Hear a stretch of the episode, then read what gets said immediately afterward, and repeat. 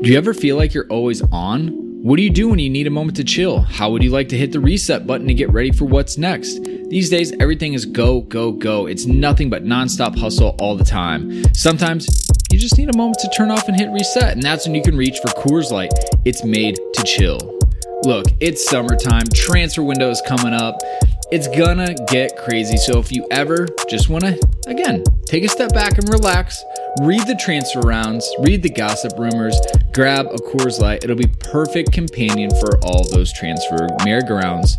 There's only one beer out there that's literally made to chill, and that's Coors Light. The mountains on the bottles and cans even turn blue when the beer is cold. That way, you always know when it's time to chill. When you need to hit reset, just open a Coors Light. It's mountain cold refreshment made to chill. Now that it's finally hot in Minnesota, I'm gonna be looking for an easy beer to drink, and Coors Light is perfect for that. It's lagered, it's cold filtered, and it's cold packaged. It's again made to chill. It's crisp and refreshing as the Colorado Rockies perfect for a moment to unwind. And so when you want to hit reset, reach for the beer that's made to chill. Get Coors Light in the new look delivered straight to your door with Drizly or Instacart.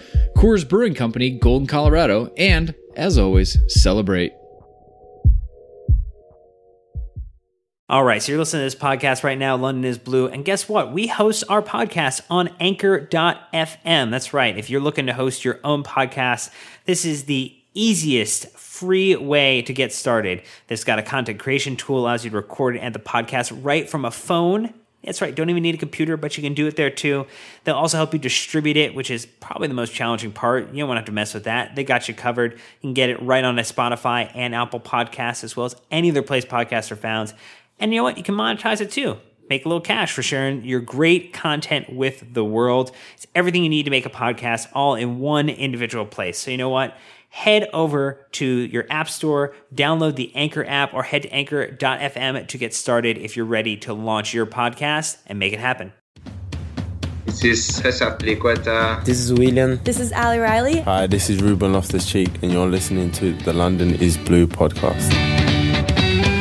Welcome back, Chelsea fans, to another episode of the London is Blue podcast, your home for all things Chelsea FC. Dan, Mike, Nick, and myself cover all of Chelsea's latest matches, team news, and even throw you some exclusive interviews. Thank you for being an awesome listener, and with no further delay, let's jump right in. Hey, welcome back, Chelsea fans, to part two of this week's London is Blue podcast. Uh, joining me as always are Nick and Dan. Special guest, Mike Flynn, long time, long time Wow. listener, part time contributor. I'm only kidding. It's good to have you back, Mike. Hey, what's going on? I genuinely appreciate having you on this pod, especially as I'm ranting in part one and you're back there supporting me all the way while Nick and Dan tried to take me down. It's not going to happen. It's two on two now, gentlemen. Exactly.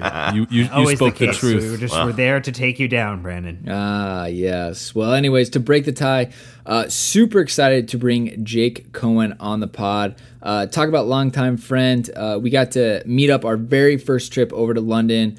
Been exchanging tweets, uh, you know, and messages for a long time even before that. So, uh, Jake, welcome back, my man. Yeah, thanks very much for having me. It's always uh, nice to chat with you guys. Um, and yeah, it's always nice to chat Chelsea with anybody, but especially with people who sound very similar um, to me and crucially can understand me uh, when I speak, which has been a problem uh, for some of my buddies uh, in London for sure. I know, and you were telling us that you have a bit of a cold right now. You're in Boston, and your body's not used to this snow. So we feel we feel sorry for you, but our listeners, be patient. Uh, maybe put this uh, this one on on 0.75 speed, and that'll help. Yeah, I mean, literally, whatever you need to do to uh, understand me, please go ahead and do. Yeah, I am battling a cold, and I do apologize uh, if I'm more incomprehensible than usual. nah, you're good. Like Dan said, Ah, we, we come love that you're playing injured. good. You are you're putting in a shift. uh, Nick, real quick, uh, plug for the football blogging awards, us and the Chelsea Fancast. Correct. Yeah. So uh, if you go to footballbloggingawards.co.uk, you can uh, enter in the Old London is Blue podcast underneath the best international content creator. Uh, we'd be really pumped if you did that or entered via tweet. You know, we have a whole uh, post on our, uh, you just go to our Twitter account and we'll basically share with you how to enter. Uh, if you could, uh, if you could help us out there and get us on the list of finalists, that would be awesome. Uh, we are also working with our friends at the Chelsea Fancast to kind of hit them from both sides. So we'd like you to vote for them as the best podcast, um, so that we were able to to kind of paint this thing blue. So uh, if you could do that, that would be awesome. You can enter via Instagram as well. Um, you know who we are. You know what we do. We, we'd love to uh, to be a part of this uh, a part of this award uh, ceremony, Dan, and, and hopefully make this thing uh, all Chelsea. Yeah, absolutely. The other thing that we've got going on too is uh, we won't have a new iTunes review to read because we read all the wonderful ones on the last episode that you listened to in the first part of the week. But we are very, very close to 500 lifetime reviews on the US iTunes store. So if you are one of the people, as you are listening to this podcast right now, and you're thinking to yourself, I don't know if I've left a really wonderful review about how amazing Brandon is, how exceptional Mike is, how cool Nick is, uh, go ahead and do that now. Look, and we would greatly appreciate look. that. Like let's let's just not let's not troll me in the middle of other people trying to give me legitimate. I think praise, your you name know? has been mentioned the most in those reviews, for better for worse. So uh, you know that that is what it is.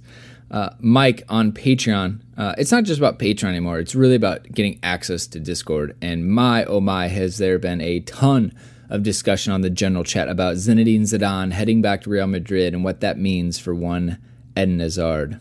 Yeah, you know, there's there's never enough time to discuss all of the uh, the details and everything that happens within each match, and I think the the Discord channel is an amazing opportunity to continue those conversations and really, uh, you know, get to the bottom of each situation, and you know, also, um, you know, maybe you can't make it to the pub, but you've got you know a ton of other Chelsea fans that you can chat with while watching the matches. So I highly, highly encourage anyone who's a Patreon or or is thinking about it joining and uh, you know being part of that discussion. Hey guys, we're doing a bit of a different episode for um, for this week. We wanted to put together um, a, a pod special on some of the business uh, sides of Chelsea. Obviously, there's been a lot of discussion recently on not only Roman Abramovich not being uh, as present uh, at matches or at the training ground as he used to be due to some visa related things, but also uh, the recently published reports of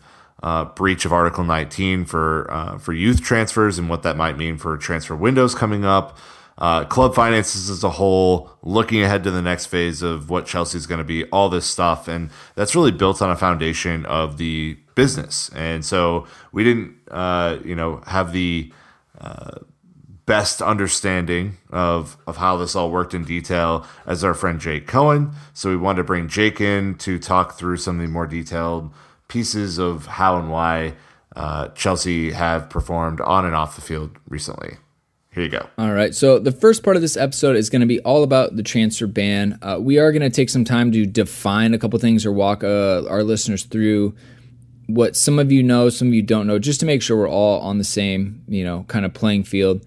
So, Jake, before we get started, Article 19, uh, why is it such a priority for FIFA to uphold? The reason why it's so important Supreme Court, which I actually agree with, is to prevent the worst case scenario. And that worst case scenario has actually happened a number of times where these unscrupulous people masquerading as agents will go to these young players. This usually happens in Africa, where they'll grab, you know, you know, the best young players from, you know, you know, these local clubs where there's very little oversight. Um, they may even actually charge the player's family a fee to sign with the agent. The agent will then bring that player to Europe. It's usually France, and the player may or may not get a trial. Um, if the player is not offered a contract, which he rarely is, um, that quote unquote agent will basically dump the player. You know, the agent may have you know set up a room for the player for a week, but then you know once the agent stops paying the hotel, the player's kicked out. He's homeless. He may not speak the language. He has no money. He has nowhere to go home, and he's stranded, homeless, thousands of miles away from his family and everything he's ever known. And that's actually happened dozens, if not hundreds of times. And that's a dire, dire situation for any young football to be in. And FIFA has an obligation, of course, to prevent that from happening at all costs, which is why they're still can enforce Article 19. Um, it's unfortunate, of course, when clubs with the resources to care for these players, provide schools for these players, uh, get caught up in it. But I certainly understand why um, Article 19 needs to be strictly enforced. And um, if that's what FIFA has to do to prevent the worst case scenario from happening, then that's what FIFA has to do. But that worst case scenario needs to be prevented from happening at all costs. Uh, there, that's the logic and the reasoning and why Article 19 exists. So unfortunately, we're kind of in limbo, which is the worst place to be in a situation like this. Uh, this is going to be basic, but how is a transfer supposed to occur? And then can you explain what Chelsea are being penalized for? Sure. Well, yeah, I think it's a great idea to start and to define some key terms, you know, before we just launch into this detailed discussion. So maybe the first thing is to stop talking about this as a transfer ban. So what this really is is a ban on registering new players. So Chelsea can sell players, Chelsea can recall its loan players. Chelsea can actually buy players. It just can't register that player with the club. So we actually saw Barcelona do this with Arturo, no, no, sorry, Alex Vidal and one other player. So when they were um, sanctioned by FIFA for very similar violations, alleged violations with regards to violating FIFA's Article 19, they were able to buy new players but those players were not able to actually be registered for the club, meaning they could not actually play competitive matches for the club until the registration ban was over. So um, from the outset, it's a, it's a registration ban. It's a ban on registering new players. You can buy players, you wouldn't be able to actually use those players in competitive matches until the registration ban expired, and you're now able to register that player. You can also sell players, and you can also loan players. Um, but in terms of how a transfer works, how an international transfer works, um, which is why FIFA is involved, this is um, alleged violations with regard to international transfers. Um, the first thing and the most important thing that clubs will do once the clubs have reached an agreement and once the player has reached an agreement over wages and an employment contract with the with the buying club is to go into FIFA TMS. So it's uh, FIFA's transfer matching system, which is an online platform that clubs use in order to get what's called an international transfer certificate process. So when we hear in the news about, um, you know, clubs faxing over documents or the fax machines not working um, on transfer deadline day, maybe that's why a transfer failed to go through. Um, that's complete nonsense. Fax machines haven't been used since 2010.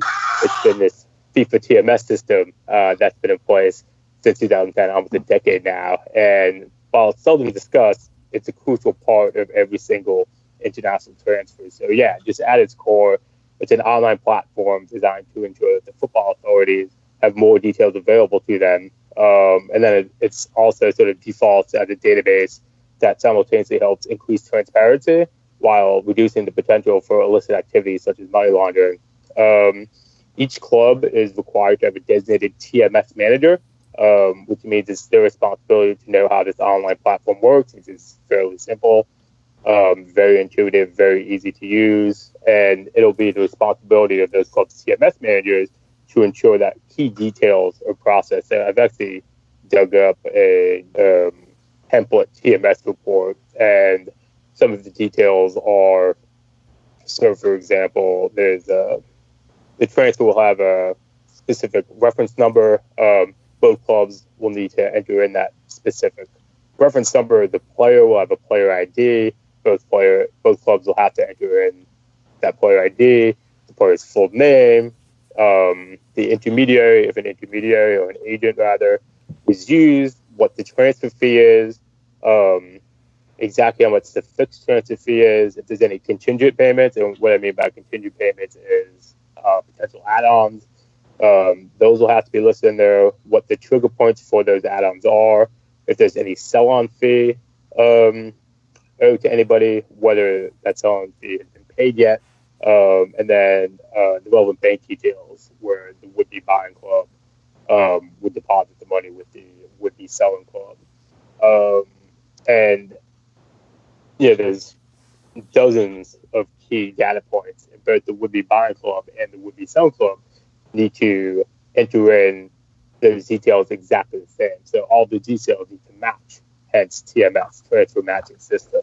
And then once both clubs have entered in the correct matching information to FIFA TMS, um, an international transfer certificate will be issued by the federation in the country of the player's former club to the federation of the country in the player's new club. So just to sort of simplify things, let's use a recent transfer. So uh, Jorginho, right? Um, Chelsea recently bought him from Napoli. Um, Napoli's TMS manager and Chelsea's TMS manager will have had to enter in all the details related to Jorginho's transfer. Once the TMS system found that all of their details were exactly matched up, it would then be for the FIGC, which is the Italian FA, to then transfer the international transfer certificate over to the FA, the English FA, um, which then enables Chelsea to register Jorginho as a Chelsea player.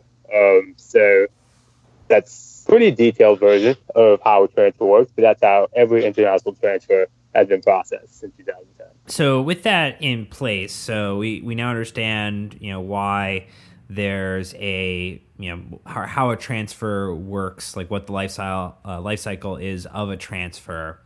What is the specific element that Chelsea is being penalized from a registration standpoint for? So you, there's a lot of conversation around Article 19, but what is the specific you know violation that Chelsea is being criticized for?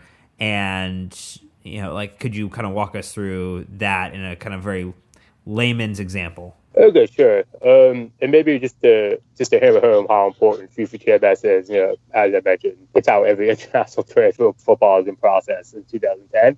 But very few football fans um, will have an understanding of what FIFA TMS is um, and how important it is. So, um, if uh, you know when these clubs are going through the TMS system and matching up the relevant details. Uh, if a club fails to disclose one of the details or falsified documents in its submissions, disciplinary measures may be imposed. Um, there are two types of investigations that FIFA TMS's um, Integrity and Compliance Council will launch.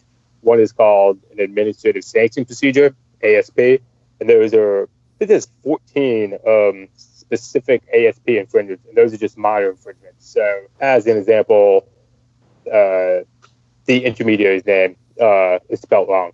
It's very minor infringement. Um, it's it's clearly not um, a intentional falsification of a document. Um, so outside of those 14 minor infringements, um, if there's an issue and it's not one of those 14, the Integrity and Compliance Council will open what's called the TCF, a traditional case file, and those TCFs, those traditional case files, are referred to the FIFA Disciplinary Committee for a decision and political sanctions, and that will have been what happened with Chelsea. So from the start, like these, there would have been some irregularities found in the TMS system by FIFA TMS's Integrity and Compliance Council. Uh, a TCF, traditional case file, will have been opened, and then the next step was the FIFA disciplinary committee taking a look at it, and they obviously found, uh, I think it was 29 alleged violations of Article 19. And just so we're clear on what Article 19 is, Article 19 is just the 19th rule in FIFA's RSTP, the regulations on the status and transfer of players. Um, just a fundamental set of rules um, with regards to credentialing with players on the international level. Um, and Article 19 states very simply that you cannot engage in an international transfer of a player who is under the age of 18. There are three exceptions to that rule. The first exception being when the player's parents um, move to the country of the player's new club for non-footballing reasons. So, as an example, Eric Dier, English player, his mother worked for the UEFA um, when Eric Dier was a kid.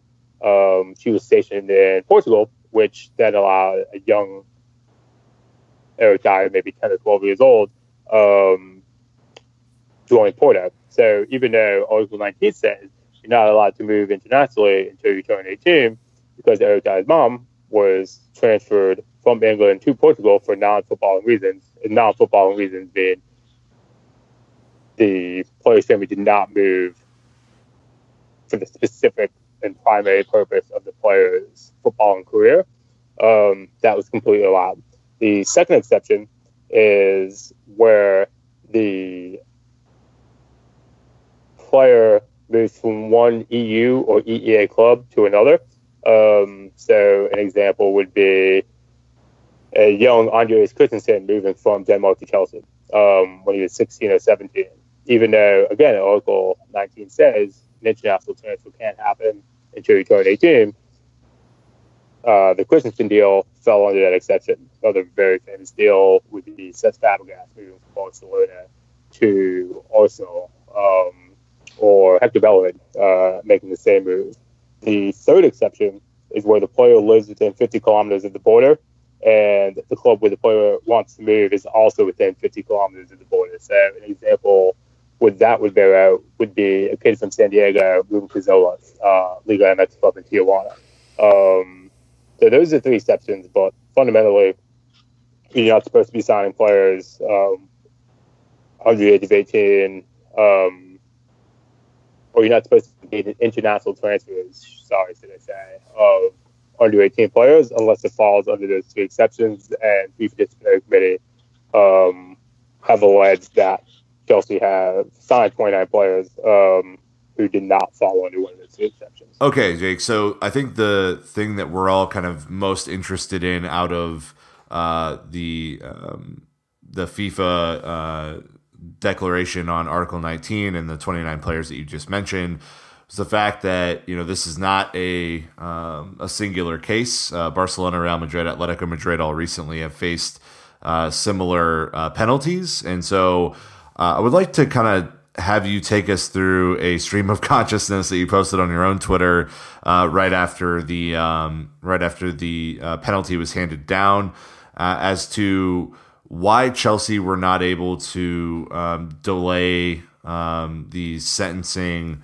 Uh, the, in the same vein that uh, Barcelona, Real Madrid, and Atletico Madrid were all able to, i.e., uh, delay that so that we could potentially still make transfers during the summer um, go? Uh, sure. So, yeah, I think Chelsea, everybody around Chelsea, I certainly expected the FIFA Appeals Committee to stay the transfer ban pending the outcome of the final appeals process. And just in layman's terms, we all expected the FIFA Appeals Committee to temporarily lift the ban on registering new players until the whole appeals process saw itself through. Um, why did we all think that? Because in April 2014, the appeals committee granted Barcelona's request for exactly that. Um, January 2016, Real Madrid made that very same request to the appeals committee. It was granted. January 2016, Atletico Madrid made that exact same request to the appeals committee.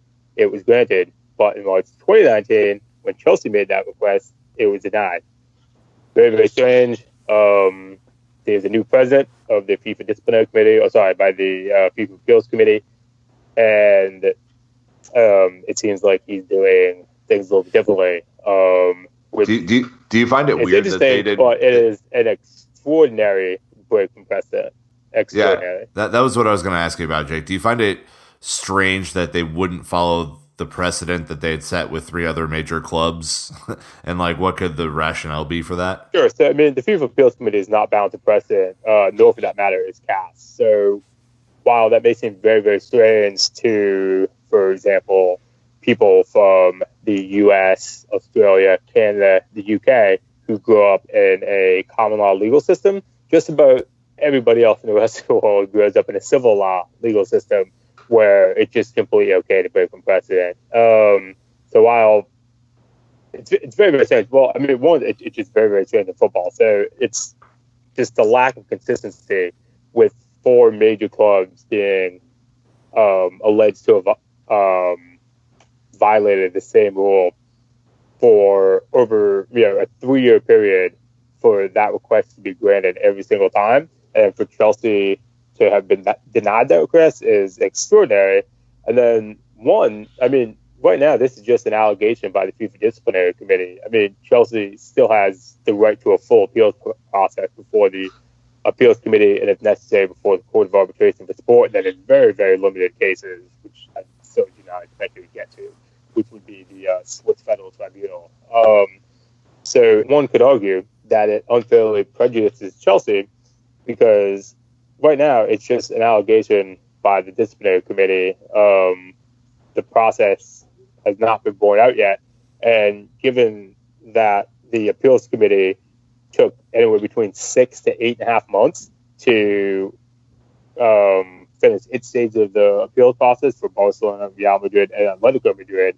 I mean, the international transfer window opens in three and a half months. Um, so if the FIFA appeals committee takes six to eight and a half months, and then Chelsea's later found out at the CAS to have actually not um, violated these rules, it would be an extraordinary mistake by FIFA, of which Chelsea would bear the consequences and not FIFA. Um, so, so Jake, as you as you mentioned that point, what like what level of as I know we talk about like you know if it doesn't go well with the arbitration court or the appeals court, you can take it to CAS. Like, is there any intermediary step that Chelsea could take to you know either force FIFA to speed up their process or to you know potentially get it moved quickly or even kind of bring in an, another party to um, look at how fair this is or isn't? Like i'm just wondering what like what recourse does chelsea have in this capacity to try to you know not be kind of penalized for the the, the rate at which this process takes yeah i mean right now Chelsea's at the mercy of the timings with regard to the FIFA appeals committee. So given that the appeals committee took the extraordinary step and denying Chelsea's request to stay the ban pending the outcome of the final proceedings, one would hope that the FIFA appeals committee would be a little bit more expedient in issuing their decision. Um, so rather than six to eight and a half months, one would hope that the appeals committee member or president overseeing this has the time to write the written reasons and issue the full award somewhere between now and the next two and a half months. You know, also hopefully um, with regards to Chelsea's legal team, you know, they're very busy. FIFA's always very busy. The appeals committee is very busy, and so just as a logistical note, sometimes it can actually take months just to get a hearing, just because everyone involved is very, very busy. So one would hope that everyone works around Chelsea's schedule, given, and again, I can't understate how extraordinary it was that the FIFA appeals committee denied Chelsea's request. Um, so, in light of that, one would hope that the appeals committee takes the steps necessary so as not to unfairly prejudice Chelsea with regards to their ability to conduct business as normal while the appeals process is being undertaken. Are there direct, maybe financial implications that come from Chelsea? I, it sounds like the club can still sell players. We can move players on loan. We can't register new ones. Um, sure. So, in terms of financial issues, I mean, off of the bat, when you know Chelsea has a number of players um, that are up for extensions, new contracts, and Chelsea is certainly at a much weaker negotiating position because in order to retain some of those players, um, you know, they're possibly going to have to pay more than they would have otherwise had they been able to go out and potentially replace those players, um, but for the ban on registering new players. So if Chelsea can't go out and replace those players, it becomes all that much more important for them to retain the players that they have. And of course, the players and their agents will know that. Um, so that, that's one financial issue um, for sure.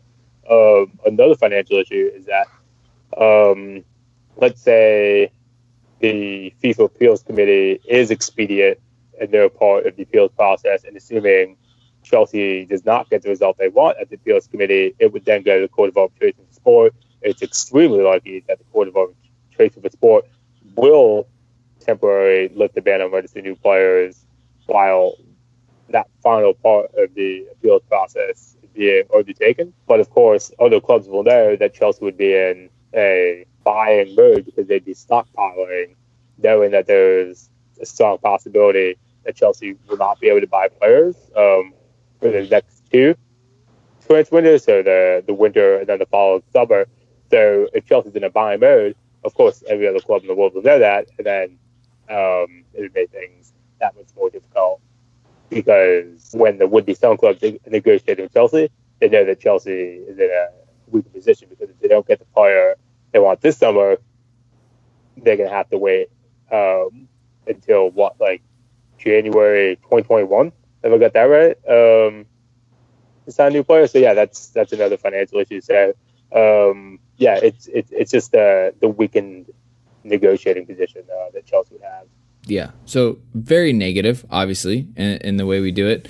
Um, the good news is uh, we did knock out uh, a lot of these social questions. I just want to you know give shout outs to, to Big Nash, Pablo Tescobar, uh, at Kavanaghi99 and Mark Clement, most of you guys on, on Discord.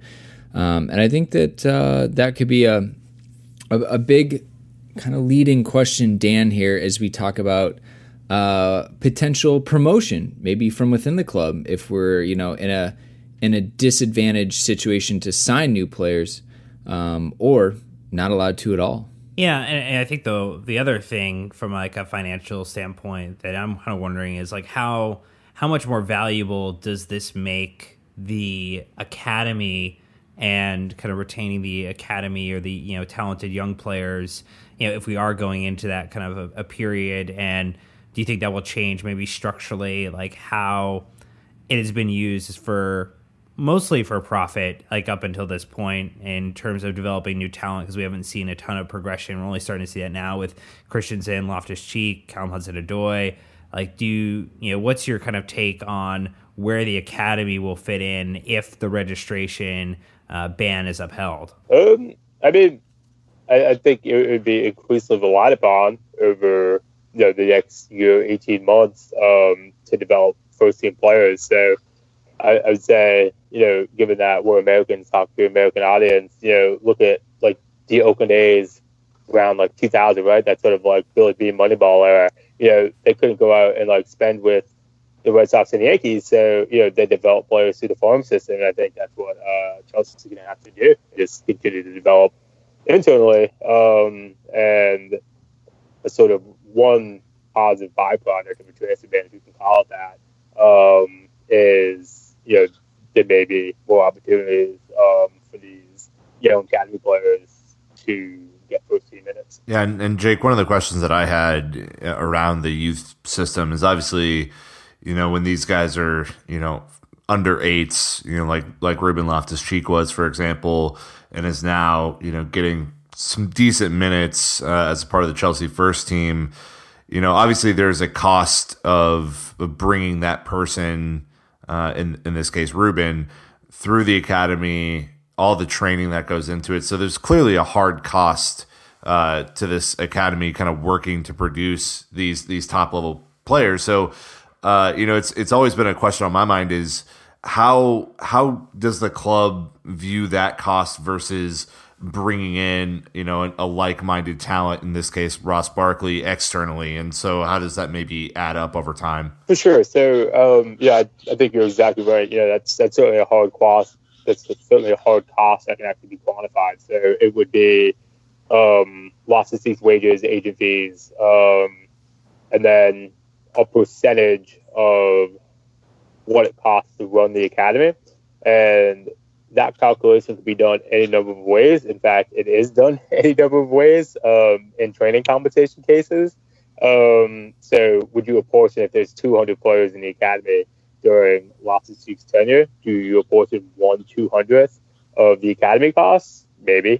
Do you apportion one twentieth of the academy costs because those are the players who actually like, made it through to the first team? You can do any number of ways. It certainly is a hard cost, but that cost is going to be much much lower um, than buying externally. So developing internally is always going to be cheaper than buying externally at a fundamental level. Of course, if you buy externally, as Chelsea has done with their academy. So I mean, if you look at just speaking of academy players and just buying players using a very valid exception to Article 19, I mean, I don't think that many people will fly this up, but um, just two months ago, um, Chelsea signed Finland's under 17 goalkeeper uh, Lucas Bergstrom. He's 16 years old.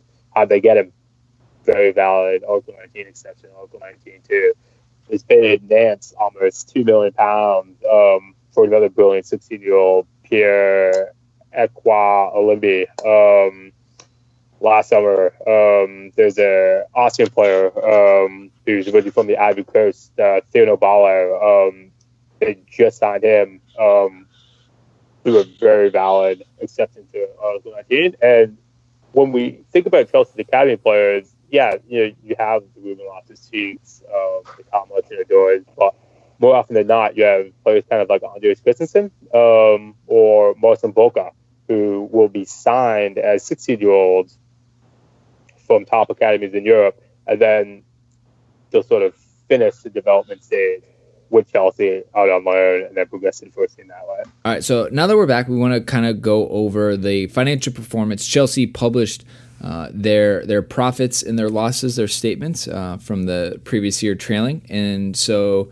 Uh, taking a 30,000 foot view of how Chelsea finished last year with the financials, uh, let's go ahead and take a look at this with Jake. And you can kind of give us your assessment of this was good, bad, or, or maybe neutral. Uh, what did what did you think overall, Jake, when you saw this published? Sure. Yeah. I mean, um, and just to be clear, we're looking at the 2017-18 um, financial year reports. Um, it was pretty easy to project out. I predicted 450 million pounds of revenue. It ended up being 433 before profit on player trading, which um, you have to look at turnover, which is match day broadcast and commercial revenue, separately from profit on player trading because that's a it's a very variable um, revenue source that can fluctuate wildly from year to year. Um, but if you add that in, it's well over 450 million pounds. Um, it's I think it would have been 550 million pounds. Um, but in terms of overall turnover, it was just shy of 450, um, which we knew it was going to be very, very high. We knew it was going to be a record-breaking year for Chelsea because of all of the new commercial uh, deals that they signed.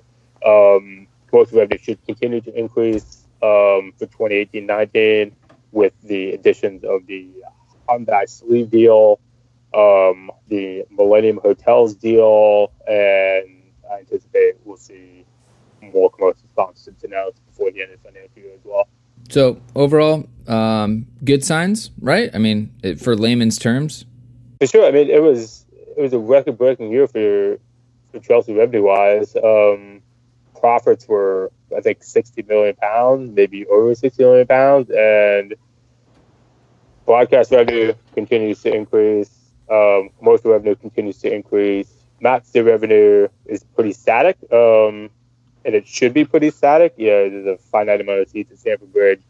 Um, season ticket prices have been frozen for a number of years now, as they should be. Um, so the fluctuation in massive revenue just comes down to how Chelsea competes in the domestic and European Cup competition. You know, Jake, one of the things that I was looking at when I was going through, and, and you know, for those who don't know, uh, the Twitter account uh, Swiss Ramble has really great financial breakdowns of all of the. Oh, they're they're so good.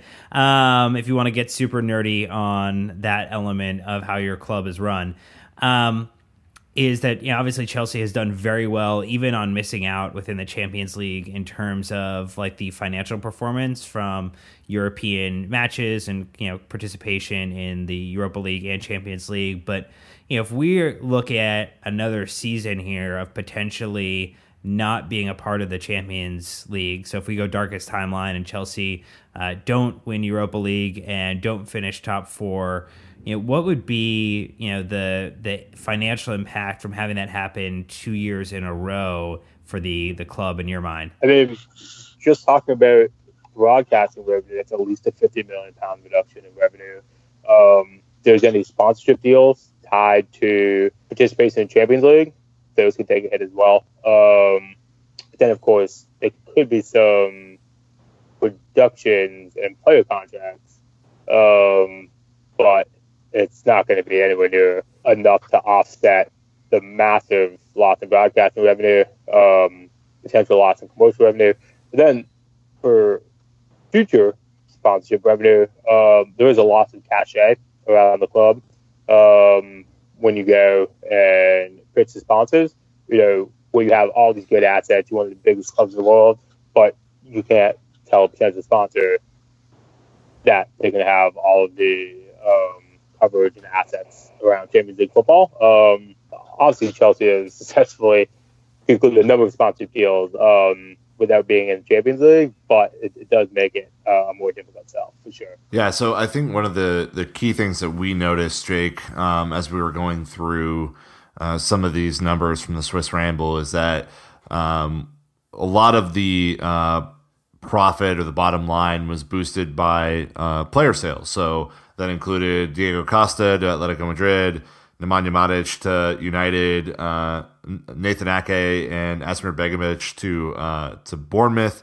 Um, so there was 113 million in profit just on player sales alone, which you know is is fine. You know, you, you make money however you can make money, but that's typically not the trend line that you see from other um, big clubs or top six clubs. So can you maybe talk about you know how that how that would look or, or what Chelsea would need to to do to kind of level out there because I mean if you keep selling players you know of that stature um, you know unless you're acquiring like-minded players uh, in, in, the same window you know that that uh, well kind of runs dry over time um yeah so yeah I mean I would like I just want to make clear that Chelsea had a record-breaking year, not like not even including the profit on, on player sales. So, so when you talk about overall turnover, you're looking at broadcast, match, and commercial revenue, and the profit on player sales is not included in that number. Of course, it is included in the bottom line. So when you say Chelsea had 60 million profit,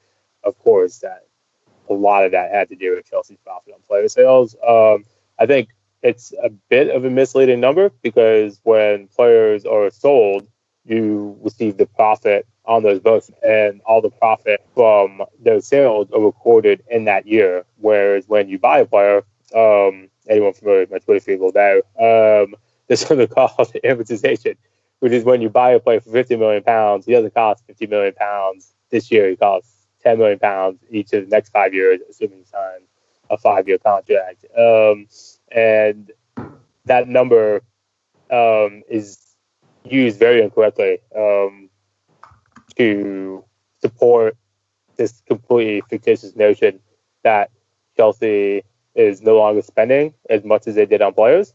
Whereas if you look at the wage bill and you look at the amortization, you know that Chelsea's spending more than it's ever had. Um, so in terms of getting that in line with um, like other bigger clubs, um, I, I mean, you can't increase amortization by 100 million pounds a year because um, that means you just spent 500 million pounds in one year on transfers. You know, if, if you're going to be able to sell players like Oscar Ramires, Nemanja Matic um, for the prices that clubs are willing to pay, I mean, there's nothing wrong with that. Um, yeah, it's it's good business. So, Jake, um, what are some of the other ways you'd expect uh, the club to explore um, to remain financially competitive, especially um, against what we might call a, a nation state football, your Man Cities, your PSGs, kind of as we as it continue to spend more and more money, even within you know financial fair play. Sure. So, I mean, you know, I, I think it'll depend in large part on what UEFA does um, with regards to some of these alleged financial fair play violations. Um, from the outset, Chelsea has taken financial fair play very seriously um, and has worked very, very hard to change their business model in order to comply with those rules, both the domestic and the UEFA rules on financial fair play. Um, if in fact these regulations are toothless, um, that was obviously a mistake. But um, from the outset, it seemed like UEFA meant what they said. These rules were in place. Um, you know, the sanctions that are listed, they've or very few of these have been enforced with regards to um, being denied a license to actually participate in European qual European competition that you would have otherwise qualified for um, by virtue of doing well in the league or up. Um, we've not really seen that happen very often. Um, we have seen it happen, but it's not happened to it's not happened to PSG, for example, um, yet.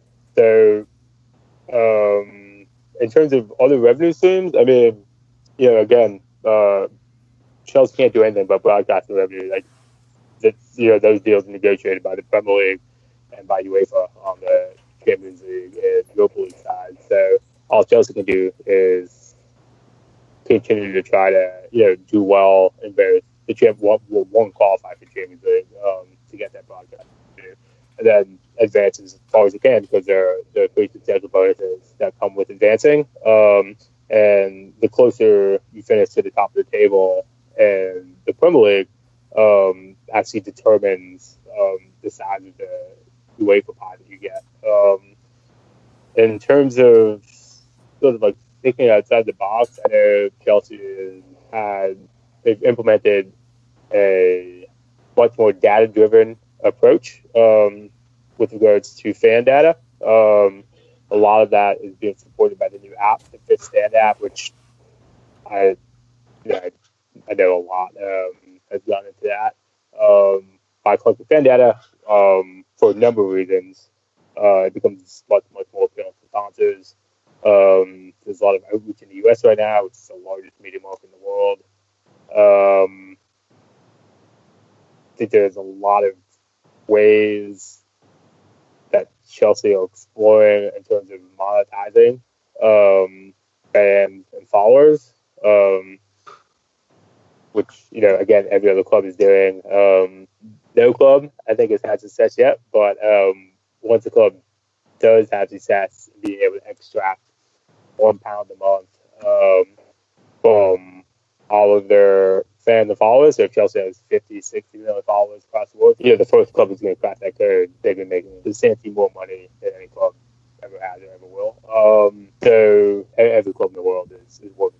Awesome. So, so quite literally from a supporters aspect, um, you know, there's not much that, you know, we always want the club to spend more money on players and stuff, but we, we actually can make an impact by using the fifth stand app. It, it might actually add better market value to the club by participating. Yeah, not only is it going to benefit the club, it's going to benefit you as a fan too. I mean, like if you're not downloading the app, you just download it. It's a good app. Um, like if if you're one of those fans who, for example, are waiting for like the team sheets um, to be announced, and you're just like refreshing Twitter, mm-hmm. the mm-hmm. earliest place or the the first place that team sheets can be published is on that fifth stand app. So if you want to save yourself three, four, maybe even five minutes, you know, you download that fifth stand app and you'll have it five minutes before you would have otherwise got it uh, on Twitter or Instagram or announced on, on Sky or NBC or wherever you watch um, your public. Awesome. So we're definitely um, A users. I listened to the first 10 minutes, 15 minutes or so on the fifth stand app today. So, uh, you know, you got that going for us. But I do kind of want to talk about the man, the main man at the head of the club, our Russian sugar daddy, Roman Abramovich. Uh, it, it, two two things here. So one, there's been a lot of kind of discussion about is he still in love with the club? Is he? Uh, and I know you can't answer these things, but I would want you to see can can you are you able to clarify is Abramovich able to come and visit uh, London, Chelsea, the UK, uh, and then two Obviously, we want to touch on the fact that he raised $550 million in a Russian stock sale in one of his companies in Russia, and if that has any kind of impact on, uh, you know, him, his net worth, Chelsea, however you can triangulate that, if you can. Sure. So, I mean, from the outset, I mean, I've not seen a single sign that Mr. Abramovich has treated Chelsea any differently than when he gave his first and only interview when he bought the club and said, I'm not in this to make money. There's much more easier ways to win money. I'm trying to win trophies. And since he bought the club, he spent billions of pounds. Every single penny that the club has earned has gone directly back into the club for the sole purpose of increasing the chance at winning trophies. And under tenure, Chelsea's won everything there is to win. They keep winning trophies year in and year out, and there's no indication whatsoever that that mindset has changed one single ounce. And if you say that Chelsea's not spending as much as they have in the past, maybe they're not spending as much as they have in 2006, 2007. I mean, they are. If you say that Chelsea's not spending as much as they possibly can, um, yeah, you just need to go back to math class. Like, I, I don't know what you tell you. Like, the numbers are there in black and white. Like, yeah, it's like it's not an opinion, it's not a football opinion. It's just a fact. Chelsea spends literally every single penny that goes into Chelsea goes right back into it, and then some. Mr. Obama is just injected more. He just he just injected several million uh, pounds right back into the club. You know, and that's on top of the billion plus he's already invested. So any notion that Mr. Abramovich um, is less interested in Chelsea, um, not spending as much, it's like that that's just wrong. I mean, I, I obviously can't speak to his address, but in, in terms of uh, finance commitment, like it's it's a fact. It's like is the sky blue? Yes. Um, and then in terms of whether or not um, he can come to the country, yeah, of course he can come to the country. He's, he's getting his Israeli passport. Um, he, he has the same rights that he has the same rights that you or I do. Um, so uh, we're regularly in England. Um, I'm pretty sure, if, if, not very, very confident, that we'll see him in Boston um, for the final whistle on hate, which I know is a very, very important game, and odds to him. And yeah, with regards to that stock sale, I mean, this this is news to me. Uh, my buddy Odd Glanville, who I recommend following on Twitter, slide this up a bit. Apparently, Mr. Earned this uh, like six percent of this company that controls like forty percent of the world's uh, palladium, which I understand is an important metal. I, I, have no idea what it does, but it's like forty percent of like an element on a periodic table um, is probably worth some money. And yeah, I, th- I think it's owns one point seven percent of this company for five hundred fifty million dollars. Um, not too bad. I mean, that's a, that's a good Saturday out, right? You know, decent. It's decent. I mean, it's just this is crazy. Like like an orphan from Siberia who started out as a rubber duck salesman. Not bad at all. Uh, well, Jake, honestly, this is this has been great. This is uh, always a good update when we can kind of go through the off the field side of the club, and you are the man to do it. So again, a huge thank you. Uh, give him a follow on Twitter. Be nice to him. He deserves it. At Jake F Cohen C O H E N.